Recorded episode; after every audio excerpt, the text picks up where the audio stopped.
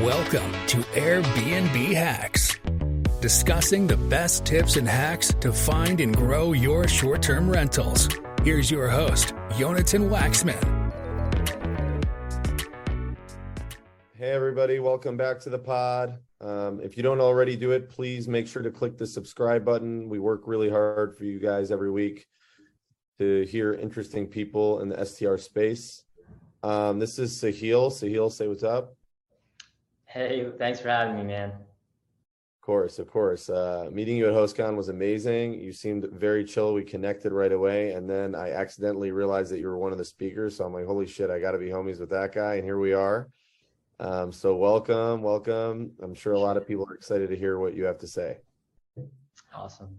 Yeah, I appreciate it. Thanks for having me. Um, yeah, I, I tried to, I tried to not make it known that I was a speaker because the more I thought about it, the the more more you know i was i was uh the more amped up and anxious that i felt. So try to try to just let it happen when it happened. Yeah. Yeah. No i i was very impressed with your character. Your character stood out to me right away. So for the audience i consider sahil a humble giant humble beast. Um so let's let's get into some questions so the first one I think we should go with is tell us a little bit about your Maryland roots. I know we both have Maryland roots. I went to high school in Maryland. You you grew up in Maryland, so tell us a little bit about that. Tell us about your family and how that kind of that that childhood made you attracted to go into real estate, specifically short-term rentals. Yeah, sure. Um, so I, yeah, born and raised. My my parents um, very sort of the epitome of of uh, immigrant story. Like they they came in with uh, two suitcases, not a dollar to their name, uh, try to pave, you know, the road for for themselves and for uh, their family. So my uh, dad chose uh, a small town in, in Maryland where he was able to um, slowly chip away and, and, and get his his his, his uh, license to become a doctor eventually. It took him like 20 i think 10 15 years. Um, and but he started he started working at 7-eleven when he first came into the country. And he sort of just uh, sacrificed everything that he had and, and and all the time that he that he could um, provide for you know creating a future for his kids. And so um, growing up we always were uh, expected to, um, you know, our, our, parents, both both mom and dad, like were, they were always uh, just trying to um, provide for their kids, so they weren't home often. Uh, and do you, have, do you have siblings? Yeah, so I have three older siblings. I'm the youngest of four. Are you close? Yeah, I'd say so. Um, I, I, yeah, very close, very very small family, but you know we're very very driven to um, the same mission and vision of, of like you know understanding how much our parents compromised for us uh, and, you know giving it back to them one day. And so we we all work hard and push each other to you know push that uh, mission with with with you know giving it all back to the parents that that allowed us to sort of become who we are. But yes born and raised in a small town um, always sort of was in this like urgency growing up to provide for the for, for our parents but like i didn't really know how and i didn't really have like a, a, a direction but i was like that that was like um it always pushed me to be like entrepreneurial and figure out like different ways that i could um, scrap together you know cash and pocket money to be able to um, you know leverage it into more and and and uh, so that so growing up like I, I just had um, different I was very scrappy and different sort of um, what was the what was a business what was a business you you you got into growing up that you can share? Um through, throughout middle school and like high school I was I was like slinging um, snacks and treats in high school uh, and, and middle school. So it was just like whatever was the was was in demand. Like you know, it could have been brownies, gum. You know, I think I was I was doing it all, like whatever would sell. And so like I, I was doing that. I was shoveling driveways in the winter. Um, That's awesome. Mowing, mowing grass in the summer. Just whatever I could do to, um, you know, provide for myself so that at least, you know, I couldn't, I, I wouldn't have to rely on my parents. But I wasn't really like, I didn't have a particular skill set other than just like hustling and That's um, amazing. doing whatever it was to be able to provide for myself and one day, you know, be able to provide for my parents and then have them not have to worry about me. So take me to the road to Berkeley. How do you get from Maryland to Berkeley? Let's do that. Yeah, yeah. Um, it was my 11th grade summer. I uh, didn't have any qualifications of going to a four year university. My oldest brother at the time was graduating from Berkeley, and we took a trip out to California to celebrate his graduation and just be with him. We had never gone, I've, I had never been to California. And so it was our first time going out there. And during that trip, it was like a one week trip. Um, we were also talking about my outlook as I was nearing like college applications and, you know, what is it that I was going to do? Because the only really main thing that I was like committed and dedicated to was like playing golf, but I wasn't really like good at that either. I'm. I'm terrible at golf. I'm like the worst golfer. It's embarrassing. You never golf. Yeah. No, I, I believe it. um, no, it's it's a tough sport. Um, you know, I played and I was uh, uh, very committed to the sport, and I wasn't really that good either. And so it, it- things got really serious in terms of what was it that I was going to really pursue or do. And so my parents like had this idea of like, what if I had just moved to Berkeley and like just went um, lived under the wings of my brother and like he took care of me for um, just life after high school. And it was like just a premature thought, an idea that really developed fast in the one week that we were there. And like long story short, we I didn't end up taking my return flight that I had that summer because I felt like you know I had nothing to lose. I didn't really have that much going on in Maryland, and so I felt like you know if I moved to California, I'd be able to um, it'd be a fresh start, and I could. It was like the feeling of unknown that was exciting, and obviously like I was nervous, but um, I was just as bit scared as I was excited. So um, I took the leap of faith, and I like enrolled in high school that summer. Like didn't really know, didn't have a game plan, didn't even like provide notice that I wasn't going to be going back to senior year um, back home. We sort of just figured it out on the fly.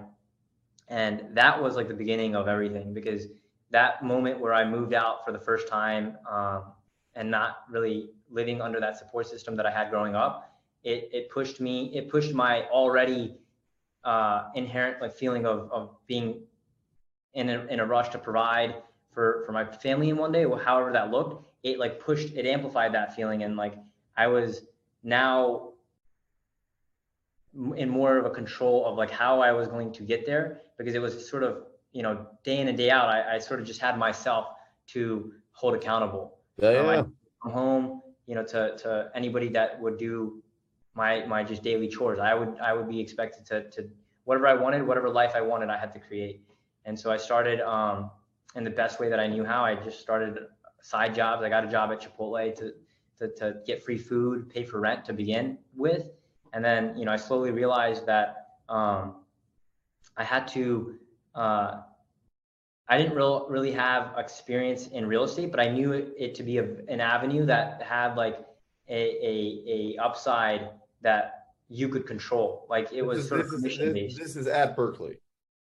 Yeah, yeah. So I moved to Berkeley in 2013, uh, my senior year of high school, and I, I knew that the barrier to entry to get you know into real estate was very low, but but you can sort of make it what you uh, wanted if you you know put in the work and and uh,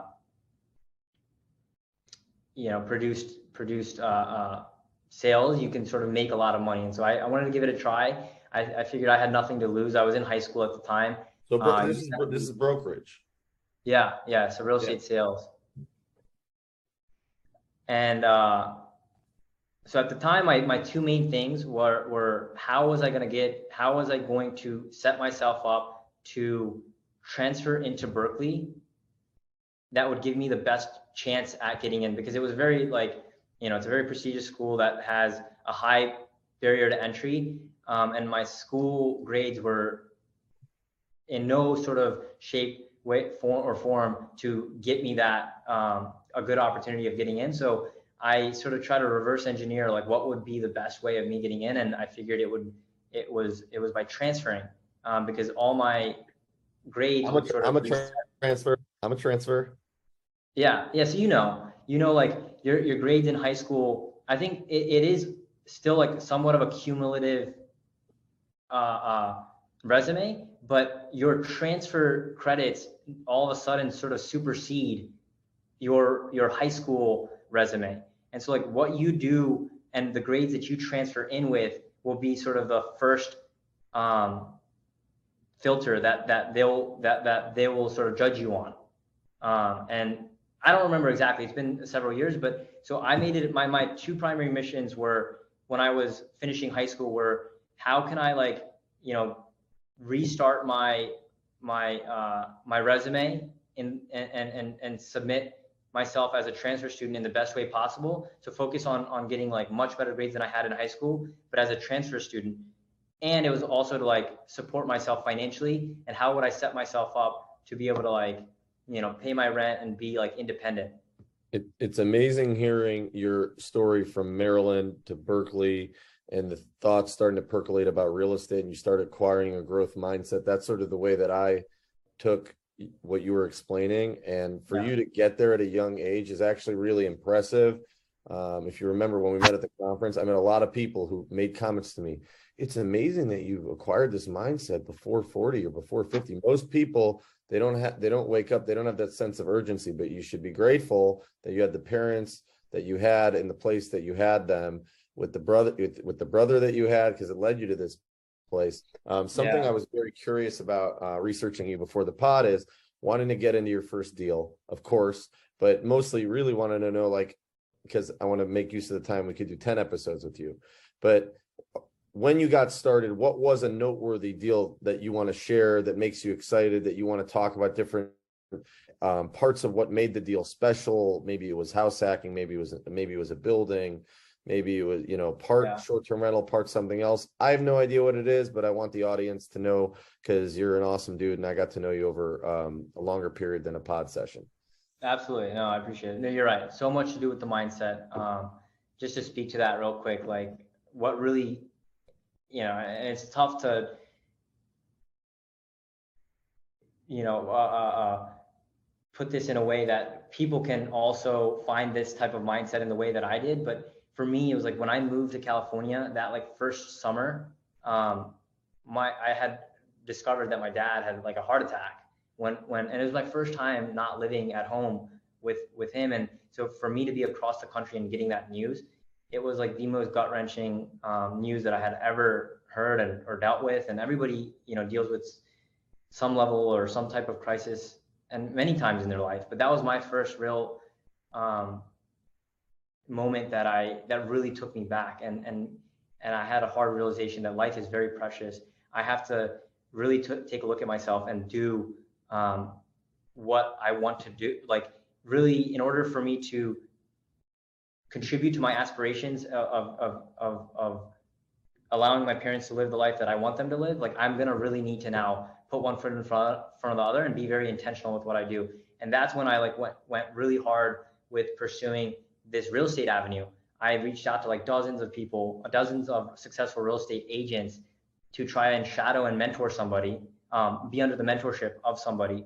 And so it was right time, right place. I and this led to my first deal, but I was able to um, come across an opportunity with a real estate agent who was just at the beginning. At the time, I didn't know. He didn't know. He was just at the uh, at the time uh, uh, of taking his career sort of completely in an explosive state. And so he was he was producing at the time uh, like thirty million dollars a year. He needed an assistant. He was just at the at the production level where he really didn't have enough bandwidth to handle it all himself. And so he was he accepted me with open arms and like wanted me to be his intern. I was for several months where I just um, you know I don't even remember what it was. I I, I might have been working for free or um, I think he was paying me hourly, but I was just learning at, at, the pace that I wanted and soaking it up like a sponge um, from just understanding what that type of business entailed. And this was while going to Berkeley.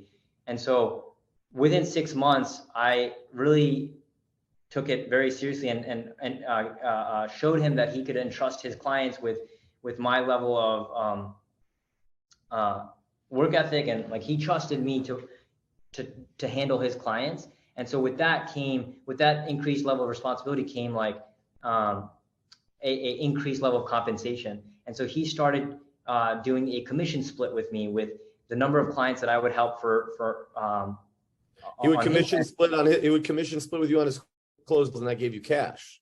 Exactly. And that was like my first, so like my first year, I cleared six figures from just six months prior working at Chipotle. And that was for me like the first time that I had ever seen that type of money. And I immediately like knew that I have now this um, increased uh, sense of responsibility of how do I preserve this and multiply this. And naturally, like because I was in the space, we were helping investors ourselves. I fell into um, I was really intrigued in, in how I could make my find my footing in, in like the investment real estate investment side. And going to Berkeley, I also saw like the major inefficiencies and problems that like the university had with like their housing shortage and housing crisis. I like, you know, just sort of try to pair the um, knowledge that I was getting from the brokerage side and sort of the problems that I was seeing of being a student and looking at and canvassing the market from that lens and see like how could I um, you know make an investment that would solve for the problems that I was seeing, but also use the advantages that I was that I had working for this real estate agent with you know off market listings or um, because that was like the biggest thing in the market that I in of Berkeley. The biggest thing was um, it was very competitive. Like once a listing hit the market, that it was just known to like be very very difficult to um, you know uh, uh, uh, have an offer be accepted with with with terms that were like you know competing with people that had far more resources than I had and so um, working with this guy in, in like after the first year What, what was Um, his name? What was his name? Herman Herman Chan I mean I owe a lot to him because he he really gave me the platform to grow and develop and I just wanted to take it very seriously Yeah, no, no, for sure. So it sounds like at this point in your life, you've got a lot of reference knowledge and experience in the space, and you're like, okay, now I have the confidence, even at a young age, to make make some shit happen. So like, um, how how did that first deal fall in your lap? Did you find Yeah, it? Or did um, it find you? It, it was a so I expressed to the broker like you know what I was interested in in terms of student house like in terms of housing around campus and so it was a, like a listing that was being brought onto the market by one of his colleagues somebody that that you know was in his network that had floated this deal to him because he was already very well repu- like his, he had a very big reputation in Berkeley. So a lot of agents would would would circulate listings that would be coming soon to their network of like hey I have this listing coming soon. Do you have a buyer um, for for this? before they would even hit. And so there was this listing that had had been circulated to him by one of his colleagues, and then he had floated it to me because I had already voiced this like the parameters of what we were looking for. And for the most part, it was like we wanted to try to find something where I could live in my senior year. It was like sort of a, a, a classic house hack where I could live in one of the rooms and like rent out the remaining rooms. But but the audience should know why this is especially powerful. This is powerful because California real estate prices, number one, are much higher than places where like where I was born in Cleveland, Ohio. You can buy a house for a hundred grand in house hack it in Cleveland, Ohio. But in Berkeley, t- tell us how much that that that property costs. Yeah, so the, the, the I mean, probably the average household value in in that area was probably like around eight nine hundred thousand at the time, And this is what year? 2017. Okay, so it's probably even higher now. Yeah, yeah, certainly like maybe 20, 30, 20, 25% higher. And knowing that, I, uh, you know, fortunately, th- there's so much that I'm, I'm to be, you know, fortunate and blessed enough to, to be able to do what I did. But my brother at the same time also was um, completely aligned with what I wanted to do with real estate and, and, and using all of his earnings that he was had during uh, his day job. And so we came together and, and, and were able to, you know, enter into this high price market uh, coming together and putting our resources together. So you and your brother use Yeah. that that fused that sort of childhood motivation together, put your Yeah. money together, and house hack this thing. house hack this thing. We came in, it was a three bedroom at the time. We turned it into a seven bedroom. Um, That's crazy. yeah. And a lot of it, it was, you know, just understanding it on the go. Like we didn't really know exactly that's what we were going to do going into it, but we want, we understood high level that we need to add some level, we needed to add some form of value to this property in order for us to um, generate enough cash flow to cover our debt service and create cash flow on top of that.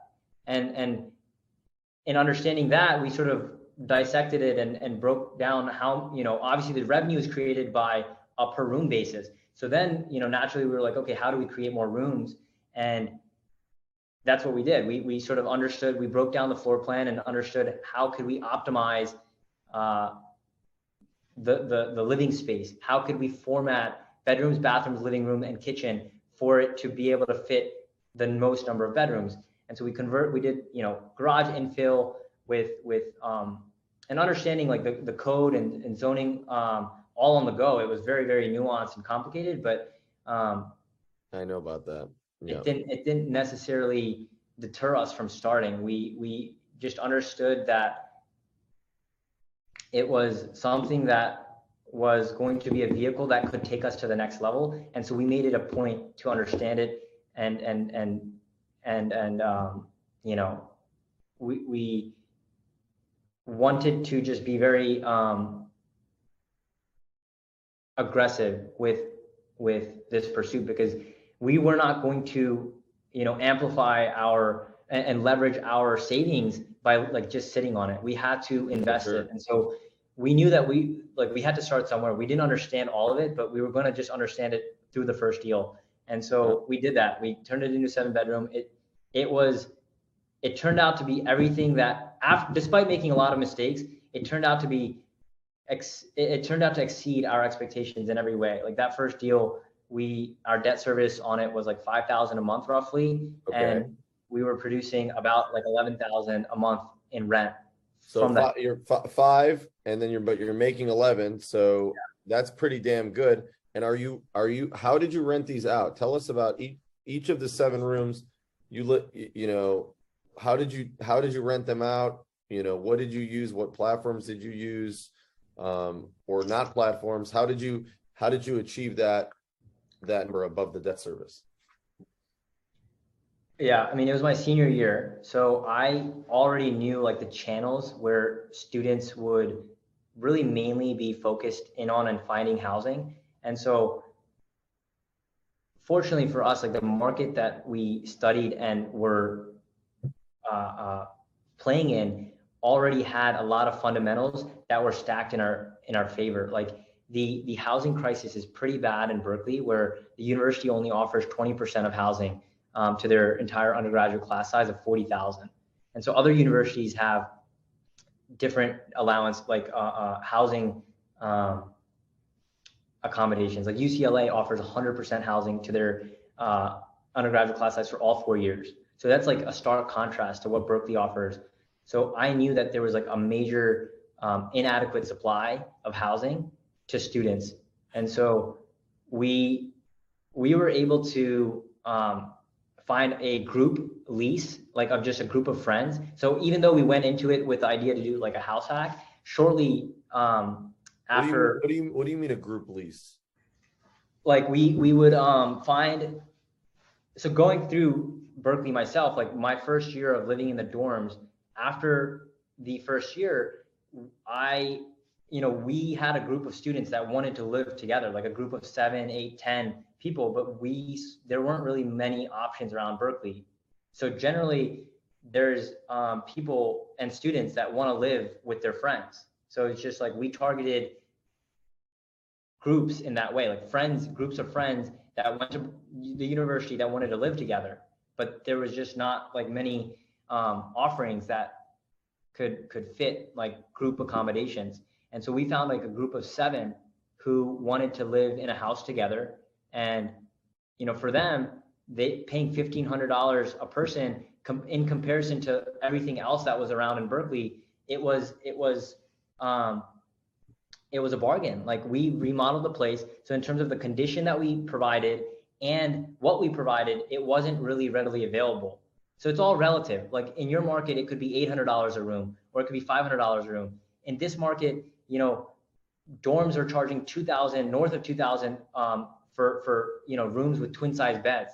Now you had, a niche. Sudden, you had a niche. You had a perfect niche. Yeah, that's all it was. And and so to see that and and and have it sort of produce like sixty, seventy thousand dollars of net cat positive cash flow in year one, like we knew that like that was like a proof of concept. And we were like, this is something that we need to just understand how to do again. And just at that point, it was reaccumulation of capital and identifying the next deal. So, you, so, took, so, you, so you, um, so you let that cash stack until you found another deal that you wanted to buy. Exactly, exactly, and that came in 2019. You're a huge where, beast. You're a huge beast, and the audience should know you're a huge beast. yeah, I mean, it, it, it, it, um, a lot of it comes down to being really driven in what you want. It's like this is what we wanted, so we saved like 99% of what we earned to put towards this purpose. And so it's like, you know, it's not to be under understating the fact that, yeah, it did take resources, but it also took like, I understood that with every deal that I closed, it would be one deal, it would be, you know, every dollar that I earned would be $1 closer to making this investment. So I drove marketing efforts and understood how could I have this real estate agent that I was working for, you know, he, he was growing like almost 50 to 100% year over year. Like my first year with him, he was producing 30 million. I think by year two or three, he was producing 60 million. And understanding that helping him grow his business would ultimately help me build my business. And so it was really just like understanding how could I be very intentional with even though I'm I'm building somebody else's business, how could I be intentional in laying down the foundation for what would ultimately be, you know, my business? And I out of all this, what I could encourage for you know the viewers or, or people who are watching, you, you want to you know you can trade your time for money, which is what I did. You can um, work for a wage. You could trade your effort for money, which is what I what I eventually evolved into, which is you trade you could trade your effort for money. But you always want to be prioritizing for ownership and equity because that's ultimately how you create long lasting wealth, generational wealth. And so I always knew that, but um, and and how I was going to get there was was being very intentional with how I use and and and deploy the money that I would earn from the sales job that I had. And so that people just need to uh, just be very intentional and and be very driven to prioritizing for ownership and equity. I know there's like a big craze in arbitrage and things that produce cash flow, but you can't lose sight of of of you know, prior ultimately prioritizing for things that would create ownership and equity in in in in, in things that that you ultimately will do. I'll tell you, Sahil, I, I know people say the American dream is dead or they have a lot of comments about it, but you're proof that the American dream, like it works if you work, for, if you work on it. That's uh, it. That's all it is. Um, you know, seven years ago, I, got, I got to ask you something though, because we're coming to the end. I get the impression that you're very good at saving money. You're a hustler. You come yeah. from you come from humble beginnings and you're starting to make I'm sure in 10 20 years people are people are going to know your name. But I saw you got a Tesla so you have to tell me why would somebody who saves every all his money to get the next investment, which sounds like you did, go for that Tesla? Why do you tell us about your Tesla? Which it feels like that's something that you you you gave yourself like a little reward. Yeah, it was that was in 2020. So it was at the end of 2020, I believe. Um, that was already after we had, um, you know, purchased a good number of properties. I think at that time we were already about four our, on our fourth property, may have been fifth at that time. And so at that point, it become it became not purely the same mission that it was when we started. It started to become uh, becoming more of like a, a strategy based growth plan. Like, how do we now preserve and offset taxes? And that sort of became more of a conversation than it was like, you know, early in the earlier uh, uh, starting phase. And so really it was like um, a, a a a conversation that uh, I had with my CPA, who really like is, is my second right hand man in in a lot of like business operations. Like we strategize together constantly. are you saying? Are you saying that? how saying- I can structure my taxes that would best allow me to um, position myself for the next purchase because every purchase is very conditional on taxes and how I um, file them, how I show certain write-offs, whether they're paper uh, write-offs or whether they're recurring expenses or non-recurring expenses.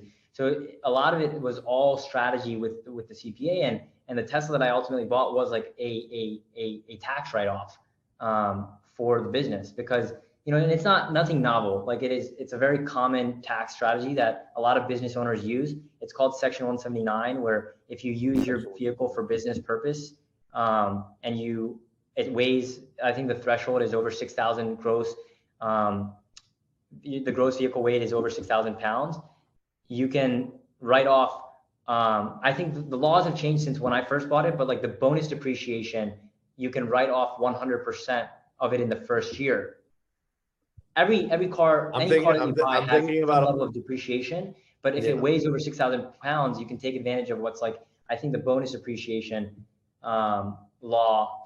I am certainly not like you know the tax uh, qualified tax uh, CPA, so I definitely recommend um, talking and having a good CPA that can show you if that's like a good strategy for you. But ultimately, that was why I bought like a Model X is what I ended up buying um, because it was a 100% depreciable expense in the first year, which from tax standpoint, when I went to go finance my next purchase, it was all added back to my Oh, because it was not a um, a, a, a recurring expense. It was like a, a depreciation expense. Like when you show depreciation on on property, that portion of uh, write off actually gets added back to your income. that's an amazing story. First of all, Teslas are dope, so that's also probably why you got it. But uh, Okay. but I feel like the depreciation thing was very cool. Yeah, yeah. I mean, that was a big, big way for me to um, offset a lot of uh, my taxes because that was also like as my income was increasing, as our rental portfolio was was growing, we started to have a lot of um, you know more, more revenue, and and so strategy became a big, big part of our, our our game plan at that point. And so that was a way for me to. But I ultimately sold that car too. Um, it was um, eh, something that I sold in 2021 and and and put it towards the next deal. But um, yeah, it started honestly like I know we only talked about the first deal, but for me like the we're on now eight properties. Like the the eight, eighth property was no different like than the first one. It was just we we proved something that worked, and then we just you know um, we're very very contained with the parameters and the um, every every identifying our deals like we we we just wanted to make sure that it was within the shoebox that that we knew worked.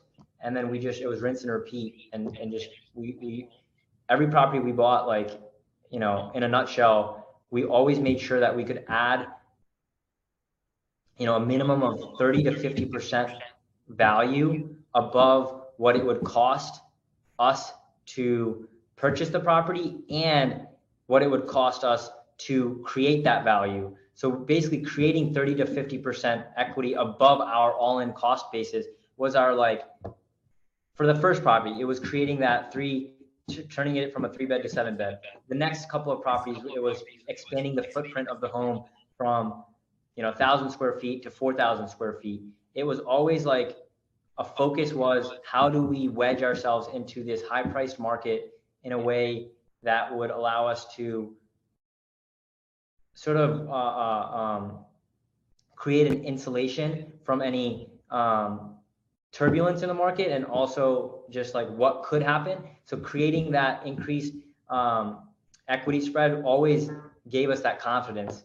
Um, so we always look for deals where we can where we can make that mark, and every deal sort of followed that footprint. Let's all, that was awesome. That that was awesome. Um, my last question is: Let's leave on a fun fact about you, Sahil. Um, give us one fun fact about you personally. Could be like something quirky, like uh, for me, uh, I can't resist Cinnabon. You know, like if Cinnab- if that smell hits your face, it's over, um, which is bad, but also amazing. So just you can't resist. What is it? It's Cinnabon. Oh, well, I could share, I could share that with you because I, I, I definitely have a sweet tooth um, when it comes to you know I, I, I always have to finish off with dessert. Um, you know, with, you know, I know, I know Alex Hormozi has this thing. and That's like some guy that I follow a lot because I love his perspective and, and I love how, you know, his, his business oriented, um, mind on whatever he does, but he has this big thing where like, you know, you, you, you have to treat yourself. Um, and when it, when it comes to, you know, eating, you, you, you eat good, you treat yourself so that you're always in like this this this this this headspace of being um, energized on life, happy, and and and um, you know, ready to to take on the next day. And so for me, it's it's it's always um, prioritizing experiences and making sure that I, I I, I feel good, I eat good, I I. so all that to say, you know, if you if you if you can't resist the, the smell of cinnamon, sometimes you just have to, you know, fall into temptation and, and, and, and... all I'm saying is I know you go to Equinox and my cheat days are epic. That's all I'm gonna say. there's sushi, there's Cinnabon, there's it's it's it's crazy. Um, Sahil, I want to thank you so much for coming on the pod. Um, I know we had some connectivity issues, so I apologize for that. Um, but amazing job, and um, yeah. Um, Thanks for having me, man. I mean, um, you have, I know the viewers probably know because they follow you. You have an incredible story as well. And um, I'm just following, uh, you know, I'm taking, I'm keeping the lead of people like you. So keep doing what you're doing. It means it means a lot coming from a, like a beast because I think what you did, what you did to go from zero to one, and then one, two, three, etc is like it, it, sounds way harder. It sounds like consistent discipline, consistent saving. So hopefully we'll have you back on the pod to get into some some of your other stories um, because there's only a limited amount of time. But thank you so much for the man Sahil, and we, we will catch you guys. Also, make sure everybody please click subscribe because we work really hard to bring you awesome people. It means a lot to me. Helps with the algorithm, YouTube algorithm. Thank you so much. Awesome. Thanks, guys. Thanks for listening to Airbnb Hacks. Make sure you subscribe so you don't miss any future episodes and share with someone you know looking to get started in short term rentals. In the meantime, keep up with the show on Twitter and Instagram at Yonatan Waxman. Until next time.